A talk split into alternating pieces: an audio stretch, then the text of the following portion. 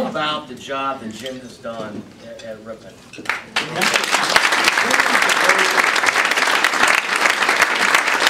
Continues to raise the bar. It's, uh, it's pretty amazing, Jim. You just keep taking this to, to new heights. Congratulations. So, uh, only because of my leaders. so. Yeah, right. Uh, What a pleasure it is for me to introduce our, our speaker today, uh, Steve Scalise, our majority whip. Uh, We share a common bond. We are both of Italian-American heritage.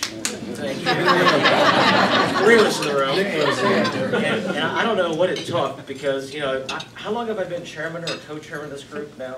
Uh, five years. And I think this is the first Italian lunch we've had, Steve. So thanks to you, obviously, that we had a- an Italian-themed lunch today, so we do appreciate that. Congressman Scalise was first elected in a special election. Some of you may remember that, in May of 2008. Uh, After four more successful re-elections, today he's in his fifth term in office, having emerged as one of the most important conservative voices and pillars of our Republican conference.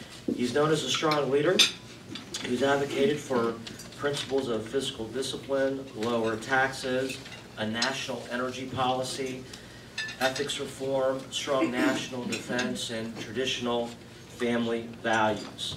Before becoming the majority whip last year, you all know that Mr. Scalise served as chairman of the Republican Study Committee, and under his leadership grew its ranks to over 170 members of our conference. Prior to his election to Con- Congress, Mr. Scalise was a member of both the Louisiana, was a member of both the Louisiana State House and State Senate from 1996 until 2008. He served in multiple chairmanships and committees in both of those chambers. And it's um, important to note that Mr. Scalise is a proud graduate of the Louisiana State University Go Tigers. Yep, yep, and a two-time speaker of LS LSU's Student Government Association. I will tell you, it was um, a very fun day on January 1st uh, that I had in SEC country.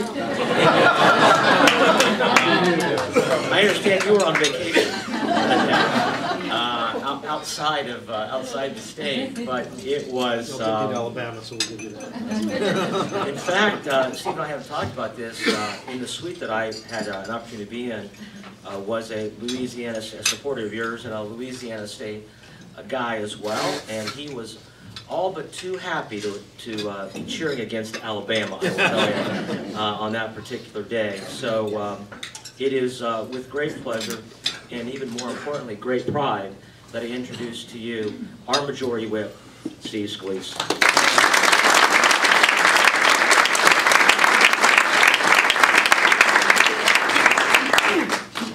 Thanks for uh, braving the weather and, uh, you know, managing through this blizzard to, uh, to be here. And uh, my paisan and friend, we, uh, we enjoy eating the ravioli together. And uh, want to thank Ripon, especially Jim, for his leadership uh, Ripon represents. We've, uh, we've worked together on a lot of things. We had the, uh, the roommate uh, luncheon a few, uh, a few years ago, and we're still giving our, uh, our landlord friend a hard time about the rent being too high. But we, uh, We've been, uh, we've been very busy the last few weeks, the last few months, and I think when, when the House majority grew in size, and then we got uh, majority in the Senate, uh, we realized we're gonna have some great opportunities to move and advance the the agenda that we've had, that we've uh, been pushing through the House, and Pat's worked on a lot of these bills.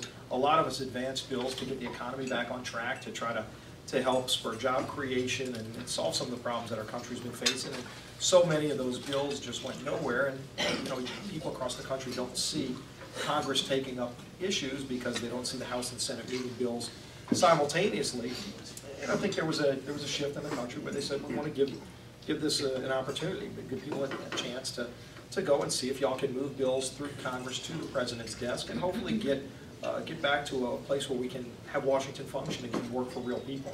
And in the whip's office, of course, we're most directly uh, tied to ensuring that when a bill is going to come up on the House floor, that is, uh, is something that the majority wants to advance, that it's going to have the 218 votes to pass.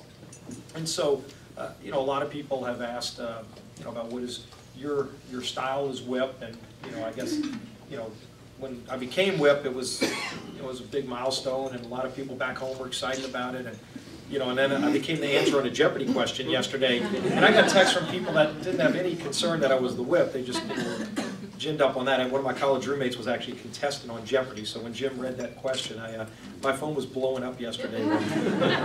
It was the daily double, by the way, and, and, uh, the contestant that answered got it right, so I was glad about that, she, she, she made like five thousand dollars and went into first place, so it was, it was a good day all around, but, uh, I like to say every day's a good day, you know, when you look out the window and you see the Washington Monument, uh, no matter how bad your day is, you know, you gotta, you gotta appreciate what, uh, what, what that's all about, and, and just how historic this opportunity is for us to, uh, to be able to, to go and, and solve real problems, and so, you know, as, as whip, one of the things I've tried to do is to bring different uh, groups of members in, to, to keep the pulse of where the members are, and to try to anticipate problems before they happen. And, uh, you know, we've worked on a lot of uh, very heady issues. We've had immigration, which is a very complex issue for our conference, uh, for the country as a whole, and we've been able to, to pass some good bills on immigration out of the House. We've dealt with the, the proper funding of government. We've, uh, you know, we're gonna be taking up a number of other bills in the weeks ahead. And we've dealt with a lot of, uh, a lot of economic issues and, and- and jobs and, and energy issues. And if you look at, at where we are, we just had a retreat a few weeks ago, and uh, one of the things that I, I presented, because each of the leaders gives a presentation, we had the Senate there with us too, and we had over two hundred members of the House at the Republican Conference retreat, and we had over forty-five members of the Senate that came, which I thought was very historic, uh, that you had the House and Senate there together. I thought it was not only a good symbol, but it was a good opportunity for a lot of us to build even stronger relationships uh, with senators. Of course, a lot of, a lot of the uh, House members that have gone over to the Senate over the years, we stay in touch with, but there are a lot of senators that House members have never even met before. And the senators were not just all hanging out by themselves, they were actually uh, talking to and sitting by and, uh, you know, really getting to know a lot of the House members. And I think that, that bodes well for a good ability for us to, to advance the, uh, the things that we think are important to get the country back on track and to be successful at it. Uh, because I think people have been frustrated with, uh, with the, the slow pace over the last few years. And so if you look just out of the box, you know, we're in our third week. Uh, Our first week, we passed the bill on Keystone Pipeline. Bill that couldn't get to 60 votes last year, got to 59 famously, and never could cross that burden. And all of a sudden, they break 63.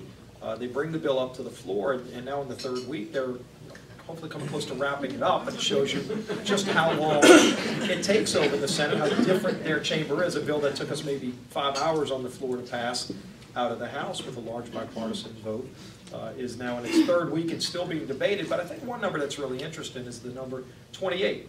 Uh, Yesterday marked 28 different amendments that have been voted on by the Senate, just on one bill, on Keystone. Uh, Three of them have already passed, you know, they'll take up more, we'll see what the bill ultimately looks like. But the fact that they processed 28 uh, shouldn't be something that excites everybody, except you look at the fact that that's more amendment votes than the entire 2014 calendar year the Senate took. So on one bill, in three weeks, the Senate's already had more amendments on the floor that have been voted on by their members than the entire calendar year 2014. And that really shows you uh, what the disconnect was last year. You know, whether Harry Reid thought he was going to protect all of his vulnerable members by not having them vote on tough votes, fr- frankly, the fact is that pretty much all of those vulnerable members lost anyway, uh, and they didn't take up any of those issues. They didn't have any of those tough votes, and I think it shows you. People want us to go make tough decisions. They want us to make the tough decisions. And they're hungry for that kind of bold leadership. You know, all of us make sacrifices. You know, Pat was in Ohio, loved to stay home with his family. My son yesterday had his first soccer game. He's five years old. I'd have loved to have been at Harrison's soccer game last night. But we, we sacrifice and we come up here because we believe passionately in what needs to be done to get our country back on track. And all of our members feel that way. And to deny them the opportunity to go and, and engage in that debate and, and bring these issues forward and, confront the challenges our country's facing that frankly they expect us to, to confront. That's what we're here to do. And, and we can all go back home and explain what it is that we're working on. But if you're not confronting those challenges, that's where you're gonna have trouble.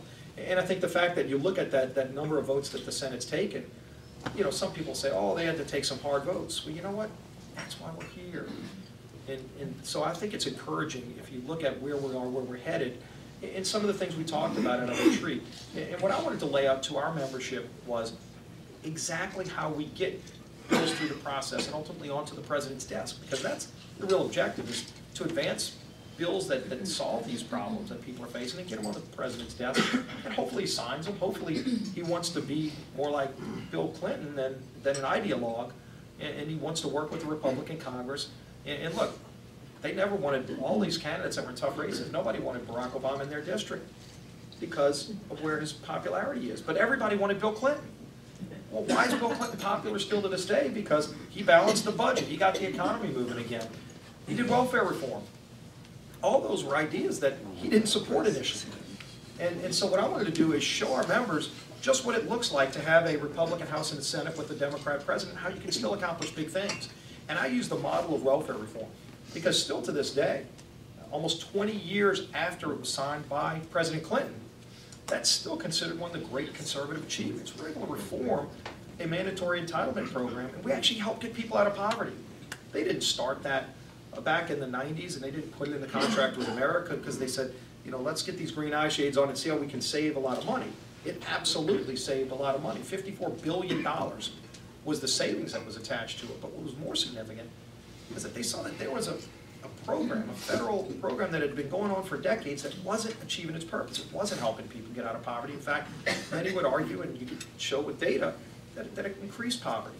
And so welfare reform comes and passes, and they said all these demonistic things about how it wouldn't work, how, how it was gonna hurt people, and what was the result? We can actually go and look at it. Fifty percent drop in, in welfare caseloads, but you had a almost two-thirds increase in mothers who had never been married before that got into the workforce, kids that got out of poverty. That's what welfare reform was all about, actually help people, help pull people out of poverty. But it was a fight, and I wanted to show the members, because over ninety percent of our conference was not there when welfare reform went through. And when those kind of big things got done with a divided government, Republican House and Senate, and Democrat president. So walk through the whole process. It took a year and a half from when the bill was originally filed in January of 95 until it was finally signed into law in 2006 in June. And, and it was a great achievement, uh, but to see all of the iterations of changes, the first veto uh, that was done through reconciliation, which shows why it's important to have a budget and us to do a budget, not only in the House as we've done for the last four years, but to actually have a willing participant in the Senate where we can get a reconciliation process in place and how that actually helps us advance good conservative policy to the president's desk. Uh, They use that reconciliation process uh, to get welfare reform uh, to the president's desk. And just to show that it takes discipline, it takes focus, and it takes, it takes a real uh, relentless ability to pursue your objectives. And they did that. And it wasn't easy, but ultimately they had a focus and they said, we're not gonna stop working until we get it done. That kind of persistence is how you actually change this country for the better. And so for our members that haven't seen that process before, I think it's important that we go and reflect back on how we did great things uh, so that we know how to continue to do great things. And we've got a lot of those opportunities. And again, you can just see with this first, uh, with this first vote that's coming on Keystone, it's an opportunity to get a bill to the president's desk that creates over 40,000 jobs. Uh, There's a bill we're going to be taking up tomorrow on LNG exports. I've seen it in South Louisiana. The first LNG export facility in the country that's been permitted is the Cheniere facility out in uh, Lake Charles, Louisiana. I went and toured it. There's billions of dollars of private investment to build that facility. And there's billions more in private investment to create more facilities like that with 70, 80,000 jobs by some estimates that would come from that. And yet we've got this permitting process that makes absolutely no sense. And the Department of Energy can take all the time they want, and you can have all the financing, but if you're behind a couple of projects that have absolutely no financing in the queue, then you're just gonna sit there and wait, wait, wait, maybe by the time you come up, the financing's gone. That- That's a ridiculous process that's killing jobs in this country. So we have a bill that says you're gonna have a shot clock on the federal bureaucrats. You know, in private industry, you're given timelines on everything from when you have to file taxes to when you have to comply with certain regulations. And yet the administration, if you do everything right, and fill out all your paperwork and turn it in, you could wait for years. And so we tell the agency that's not acceptable. You have 30 days to give a decision. and let's get billions of dollars more investment moving in our economy. There's so many good examples like that of bills that have, by the way, bipartisan support. These are not partisan issues. There are clearly some partisan issues, and, you know, we're gonna work through those too. But there are a lot of bipartisan issues to get the economy moving again that you just never saw Congress confront, because even if the House passed a bill and we had 50, 60, 70 Democrats on it, it never went anywhere in the Senate. And so for most people in America who want us to solve these problems, they never saw it happen. And they never saw that bill get to the president's desk. And that's gonna change. It's gonna change for the better for this country. And, uh, and so we wanted to show the members just how it can be done because we want to do it again. We want to replicate that successful model over and over again in the next two years and lead into the presidential race where people actually start seeing uh, what those bold ideas we have are and how they're going to help real people. Not only get out of poverty, but be able to achieve the American dream, be able to, to move up and be able to advance in their lives and, and address the problems that they really care about. So that's what we're going to be working on. Uh, I'm excited about that opportunity. It's not going to be easy, uh, but, you know, that's the great part of of what we get to do, is we get to come up here and confront these challenges and work with people. Sometimes you have disagreements with people, but at the end of the day, you work through the problems and you get them solved, and then you move on to the next ones. And there are more than enough of them for us to work on. So, uh, you know, I appreciate what the Ripon Society does to highlight these, and, you know, we had the hearing with the FCC last week. Appreciate y'all sending that out, because it- I think it's a frightening thought to a lot of people that, you know, for one of the great successful sectors in our economy, the technology sector, it's grown, and I'm- my degree's in computer science, so I've always said, one of the reasons the technology sector's done so well is because government hadn't figured out how to slow it down and regulate it to where it can succeed. And yet, here you got the FCC coming in and saying, you know what, the internet is working so well, we're gonna fix it. And my God, that shivering thought that goes through people, and the billions of dollars of private investment that that can freeze up, the jobs that will be created, uh, that we'll never see if you have the government come in with a heavy hand and do things the wrong way. And so what we said was, let's take a different approach, let's look at this the right way. And, and and hopefully we see a lot more opportunities like that too. So I know we're gonna uh, take some questions, so I will uh, stop talking now and let y'all, uh, let y'all fire away.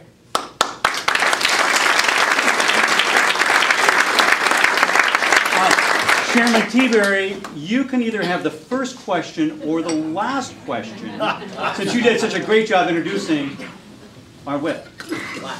All right, But I very the good. last answer if he gets the last question. Ralph Hellman, thank you very much. Great. So uh, Congressman Tiberi, you're a son of Italian immigrants, if I recall, and you're a great-great Great-grandson. You know, we, we're a nation of immigrants, we're proud of our heritage, but we've had this problem with dealing with illegal immigration, and I think Republicans have maybe inappropriately been tagged as anti-immigrant. How do we break out of that? How do we move on immigration reform that's positive, that shows that we're a nation that, that values legal immigration, but might be tough on, on what, what's the next step? Do we, I know we've got DHS approach, are we gonna move other portions of the immigration reform debate? Are we all, are we just gonna be permanently stuck on this battle with Obama on the executive order? Yeah, I, I think you're already seeing this process start, and obviously, if you, if you look, I mean, immigration's made our country great. And, and my great-grandparents came here from Italy, and they were indentured servants, worked on a uh, sugar, uh, sugarcane uh, plantation in Louisiana, in South Louisiana, in Garyville, actually, where there's an oil refinery there now where, uh, where that, that sugarcane plantation was. You know, and they came here because times were tough in, in Sicily, where they came from, and they wanted a better opportunity, they wanted a shot at the American dream, and there was a legal way to come here that worked really well. And that American dream still exists, and, and that opportunity, we still want uh, to be there for, for the next generation of immigrants that are gonna help continue to make our country great. Uh, But the problem is that the system doesn't work right now. The legal system is very broken.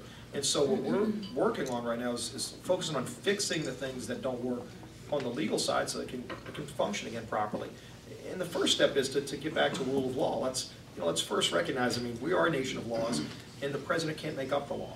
And, and he acknowledged this himself over twenty times, uh, over the years, uh, that he can't unilaterally do what now he's proposed to do, uh, in, in his executive actions. And so, we stood up a few weeks ago and, and passed legislation that was tied to the funding bill for the Department of Homeland Security that says uh, the president can't just make up his own laws on, uh, on issuing uh, these certificates on amnesty. He's got to work with Congress. He even said so himself 22 different times. So let's get back to that. Now we're working on a border security bill because you talk to most people across the country, uh, they will, you know, everybody's got their own opinion on various uh, areas of immigration reform, but most people will recognize that the first thing we ought to do is secure the border. Now, Let's get back to a, a system that works again, and you'll eliminate a lot of your other problems on the illegal side if you just go and have a, a standard rule of the game. And there, there are millions of people that right now are waiting in line to come to this country legally. We ought to respect that. We ought to celebrate that and actually reward the people that are playing by the rules right now. And, and it makes it real complicated and actually makes it harder if you've got a system where going around the rules actually gets you here quicker than playing by the rules. And that's, that's what we're trying to get back to, is that rule of law that functions. And, and so there are a lot of steps that we want to take, but it starts with just getting back to a normal, functioning legal immigration system.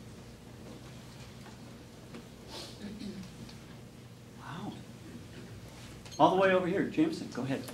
Thank you again for the speech. Um, uh, Just had a question, it's, for the past four years, it seems like it would be easy to fall into kind of this fortress mentality in the House where it's us against the president, us against the Senate. So most of the actions that we took were probably in some sense to our benefit. So now that we have our friends in the Senate, how do we avoid friendly fire, make sure that we're not doing, doing actions for you know, ourselves at the expense of our Senate colleagues and friends?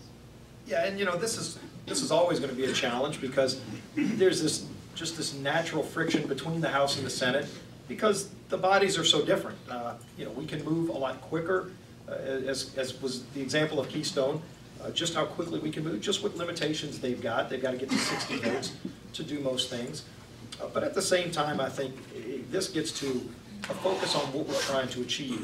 And, and I'll go back to that welfare reform example again, because they could have easily, at so many steps along the way, uh, as the bill went over initially uh, from the House, which had over 300 billion in, in savings, it had actually a link between TANF funding and Medicaid. It, it did a lot of devolution to the states to, to allow states to have a lot more flexibility on Medicaid, which is something we still would like to see today. I think would actually help dramatically improve uh, what's so broken with Medicaid today. But as it went over to the Senate, that all dropped out. Uh, And then it came back to the House very different, with with a a lot less uh, big, you know, big benefits and savings to, uh, to people that, that were being hurt by the old way of doing things. But they never had their internal fights, which they had, they never let them become public. And they kept the focus on getting a bill to the president's desk, because at the end of the day, if you focus on personalities, that's where you're gonna break down, that's where you're not gonna be able to accomplish your, your goals. Uh, because you can always find, oh, I didn't like what this person said, or that person filed an amendment I didn't like. You gotta get this out of the realm of, of personalities and get it to the policy. And focus on your main objectives. You've got core principles you should always be trying to, to achieve. And as negotiations go on, you, you keep your focus on getting those core principles intact all the way through the process. But ultimately, our, our goal should be not just passing a bill in the House, it should be getting a bill that, that advances our objectives to the president's desk. And then hopefully, public pressure builds along the way, as it did with welfare reform. Bill Clinton didn't want to sign it. In fact, vetoed it the first two times, only signed the third bill because the, the vote count increased every step along the way to where by the third time it passed the House, it had a veto-proof majority. It was a party line vote the very first time out of the House. By the third iteration, public support was building over that year and a half, and then it passed with a veto-proof majority, and then lo and behold, the president signs the bill. So let's get the public engaged in this too. And, and the focus ought to be on the policy, get the personalities out of it, let's focus on the policy, and then just work every day, night and day, until we get it done. Thanks. Following up on that in terms of getting things to the president's desk and working together and personalities aside, Ambassador Froman's up on the Hill today testifying on the president's trade agenda. Could you share with us just how you think it's going to play out in the, in the House in terms of timing and with the objective, obviously, of getting something to the president's desk? Sure, and, you know, when the president gave a State of the Union last week, uh, the leaders got to meet with him before the speech, and one of the things I told him was being floated out that he was gonna be talking about trade. Clearly, there were a lot of things he said in the speech that I strongly oppose and think would be worse for our economy than where we already are. But trade was one of those areas where there, there is gonna be a lot of Republican support. And, uh, you know, and I- Pat can obviously talk to this, because a lot of this will go through his committee. Uh, But this is gonna be a case where if trade, uh, if trade passes, if we get a TPA agreement, it's gonna be primarily Republican votes in the House that get it across the line. And you know, the president's got a responsibility to go and sell the case to the American people, and frankly, to his, to his own party, to help deliver some votes to get us there. But if you look historically, over past trade agreements, it's, it's been largely Republicans that support free trade, and then the Democrats in, in, in the House and Senate have been less willing to be there. So I think we've got a great opportunity to work together to get something really good done. I mean, I represent some of southeast Louisiana, and, you know, the Port of New Orleans and the Mississippi River runs through my district. Uh, You know, the opportunities we have to export more goods uh, that, that manufacturers all across our country will benefit from are, are very significant. Uh, But it'll be, it'll be a, uh, it'll be a strong sell that the president's gonna have to make uh, if this is gonna work. So I'd sure like to see it happen. Uh, I'm happy to help to make it happen, Uh, but the president's gonna have to do his part too, and this is gonna be a good test to see if, if he can, you know, get beyond the, the political rhetoric and the campaign mode and actually roll up his sleeves and work with us to do something that's gonna be tough, but really good and important for our country and our economy. Pat Tiberi, I think you get the last question. Just got the hook from, John will, uh, Yeah. we'll talk later. So next season, football season. What's the next season? All right, so the balls, the balls have been properly inflated. Can LSU top Alabama in the standings? Absolutely. LSU will win. We're going to have most of our players returning. We've got some better players coming. Um, I was in the Superdome when we won one of our national titles against the Ohio State University, but Alabama, Alabama, y'all- y'all might actually play against us in the national title game as you try to defend, uh, but uh, we will beat Alabama next year, and and I think LSU will compete for the national title, and hopefully we can meet each other in that championship game, and and we'll have fun Joint fundraiser. well, that's great. At a good Italian restaurant. The tough questions. Thank you very much. Steve,